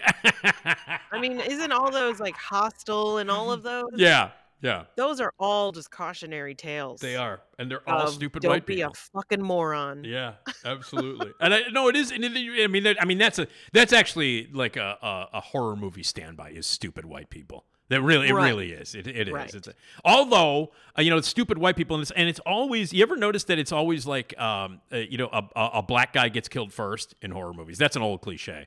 Yeah. It's like the, yeah, the, yeah. the, the black guy always gets killed first, and they talk. Oh, they, I have um speaking of that, I have Yeah. seen I just saw the blackening. yes, saw that too. yes, Same. yes. What did you think? It was great. Really liked it. Um, I did too, and I, I love the uh, my favorite stuff in the movie involved the board game, like all the stuff they did, because it it Yeah. gets it turns into kind of it, it turns into kind of a generic slasher movie, but the setup is great. Like when they're in the basement and they have to ant like and they're and they what was the one of the questions was um. Uh, friends question, right? And like everybody's pretending like they don't uh, they don't know the answer because you know black people are not supposed to watch Friends. and the question was how what was it? How many black characters have been on Friends? Yes. Yeah. and yeah. and every time one of the man, one of the guy, one of the people in the in the room, because it's, uh, it's a group for people who don't know. It's a it's a it's a it's a cabin in the woods movie. You know what I mean? It's your basic, you know, the generic like you go to a cabin, fucking people are gonna die. That's what just that's what happens. Yeah. Um, yeah, and yeah. this is a group of black uh, black people in a cabin, and they find this racist game called the Blackening, and then one by one they start getting killed. But in order to to survive the tests, it's like it's like a combination of Saw, you know, where they have to survive Mhm. these these questions, but they're all race related. You know, the questions are. Uh, in some way, but that was really funny because like somebody's like, yeah, I remember Aisha Tyler played um, played Ross's girlfriend, and they're like, how do you know that? Oh, I don't watch it. I heard. they immediately qualify. Oh, I saw that in a thing somewhere. Yeah, exactly. Like, I don't. I don't watch that. I don't, you kidding? I don't watch that fucking show. But yeah, no, the blackening. I, I- I'll tell you, that was a, that was a fun. Uh, that was a fun screening. Uh, that was earlier this year, I think, wasn't it, or, or late last year? I can't remember. Um, Uh, something like that. Yeah. and I saw it, it predominantly. I saw it at the Icon Theater on Roosevelt on the South Side, and uh, it was a predominantly African American audience, and it was a goddamn joy to watch with that audience uh, for several reasons. Because I grew up, ninety percent of the movies that I saw when I was a kid, I saw with a black audience, um, and and loved it. Like it was a, a, a complete like it was a complete cultural education for me was to watch like movies, all the horror movies and slasher movies and the and the kung fu movies and the black black exploitation movies with you know ninety percent uh, African American audience. It was fantastic. It was fantastic, and that's what it felt like. It felt like I was down in the loop in the seventies watching that movie. It was great. It was Yeah. great. Yeah, so that was fun. So yeah, uh, but yeah, so yeah, dumb white people. Yeah, that's that's the ruins. Dumb white people. Yep. Stupid white. I, I love that. That's your response. oh man, yeah, we are stupid. We're all dumb. Anyway, hey, speaking of white, Ladies and gentlemen, Michael Bolton. Oh yeah. Now he's uh, again. We got we we have to get ready because like uh, I, I think uh, we're gonna have we're gonna have to represent him when he's in town because he's coming to town. I think it's in April or or Right. Uh, he'll be here um in February. February. Okay, it's even sooner than I thought. I keep forgetting. He Yeah, reminds me. yeah. He reminds us all the time, and I keep forgetting because I'm a stupid white. He'll be closer in December. Um, he's going to be in New Buffalo, Michigan. Oh, okay, on, right. Uh, the eighth of December. So. And that's that's at the casino, so you can gamble and then Yeah. see. Yeah. Yeah, you can do a little gambling and uh. And Yeah. see. Are you? And Yeah. uh, February 9th, see, this is exciting. Uh, it's going to be Michael Bolton and Vanessa Williams together. Ooh. Oh. That's going to be a good show. Yeah. Wow, man. Wow. Man. All right. Vanessa Williams. She tours. She still tours. Vanessa Williams. Wow. Yeah, I guess so. Good or she's her. doing one date. Just the one date in uh and and it's and I'm sorry. Uh, where is that again now? Uh, Um. Uh, in California. Oh, and that's in California. Okay. Yeah. So uh, Vanessa Williams and Michael Bolton. That'll be that'll be a that'll be a fun show. Oh, Vanessa Williams. Yes. So she was Miss America. Mm-hmm. And Mhm. uh, oh yeah, but I go now. Now now I bring that up, and there was controversy because uh, she, you know, she had the crown taken away from her. Yeah. Um, yeah. Because in the goddamn penthouse, because uh, Guccione leaked the uh, the nude photos that she did. Um, I, and now, now, of course, now I'm remembering the whole thing. I'm sure she's thrilled that people bring that up. I'm, I'm, I'm a real, I'm a real, real dickhead You know, she hasn't done so much in her career. Right, she that, has, but- she has not passed that. She, oh my god. All right. Well, um, so now does Colin like the McRib? McRib is back. Uh, I have never seen him eat one. Mm-hmm. Uh, so I'm not sure. He Yeah. might. I'm sure he likes it. I'm sure he's fine with it. Yeah, I'm a, I'm a, well, as you know, I'm a, I'm a freak about the McRib. I just love it. I love it because it's, it, it, it. There's no lying in it. You know what I mean? Like it's the most, it's the most honest sandwich ever because it's like, look, this is processed. I, there's no. it's so obviously processed because it looks like there's goddamn bones in it. so Oh it's not. It, it's it's saying to you, you are about to eat a highly processed thing. Right. I mean, there's no. It's not. We're not going to hide it. We're not going to attempt to make it seem like it's good or that it's real food in any possible way. That there's any nutrition value. That it's actually a real piece of meat. This is a goddamn processed lie. So eat it. And you're gonna like it. Then you're gonna like it. You're gonna bite through bone. You're actually gonna eat bone. So anyway. I don't know. So all right. Uh yeah. Eh, Well, I say oh, oh wait a minute, hold on a second. Hi, I'm Carrie Russell, and I love. Nick She's Show. wearing a McRib T-shirt. She put on a Oh. McRib T-shirt. I think she Oh, likes isn't McRib. that nice? She should make you one as well. She should. Be twins. I can wear a McRib shirt when I go to McDonald's to get my McRib. Oh yeah. Yeah, and it's scary because I have a McDonald's like a it's a it's like a five minute walk from my apartment, and that's where I would get all my McRibs. Yeah. I remember I was eating a, I remember I was eating McRib, um, and uh, they were it was just seemed here. You want a surreal moment, Esmeralda? I was at uh, the McDonald's, which is not far from my from my place, uh, Elston and Uh-huh. Irving. You know the McDonald's, Elston and Irving. All right, so I was sitting, I was sitting in there eating my, I, and I believe I ordered two McRibs. I believe I had two at that sitting because sometimes, sometimes I get two McRibs because I'm a stupid white person. so, so I'm eating my McRib, and it, happened to be. This is just so surreal and weird, but it happened to be on the day when they were giving COVID shots in the parking lot. They were giving free. Oh. I don't know why. I find that like, what world am I in? Where I'm, I'm eating McRib, and they're actually they're giving COVID shots. You get a. McRib, you get a COVID shot. Not bad. It's like, Not a bad day. where am I right now? Where's Rod Serling? What is happening? This is just insane. Where we, I'm in the twilight zone. I'm eating a McRib, and people are getting COVID shots right next to me.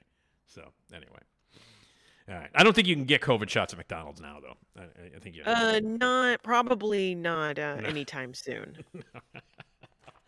All right. They should well, bring it back along with the McRib. the McRib. Well, the McRib's coming back uh, in November. COVID and McRib are back. It's hard to eat a McRib with a mask on. I have to say, it was very difficult. That was hard. I got barbecue sauce Just all shove over it the mask. in and then yeah. All right. Well, there will be no McRibs, unfortunately, at the Nick D Podcast Live, which is Tuesday, October Yeah. 24th. Andrea Darlas, who I just spent uh, some time with, uh, hanging out with uh, today on the show, she's our special guest. My dad's going to come up and tell a joke. My recently retired dad. We'll have to talk a little bit about that. Yeah, very from the nice. Jewel. They're having a big party for him this weekend, by the way. As soon as the, as soon as Jewel found out that he was retiring, you know, and he had been at that Jewel for 17 years, my dad.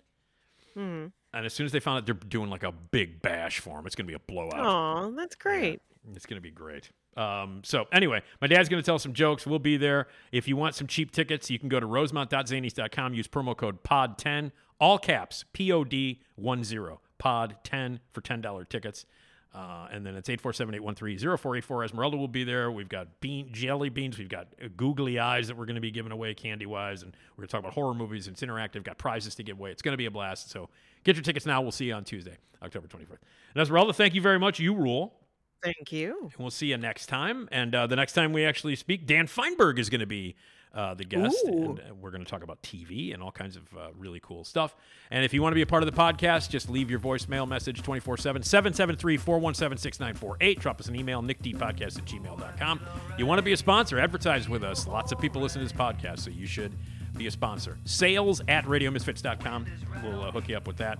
Jason Skaggs, thank you for the music and the sounds. Ed and everybody else at uh, Radio Misfits, thank you for all that you do. And we will see you next time on the Nick The wind is right Podcast. on me.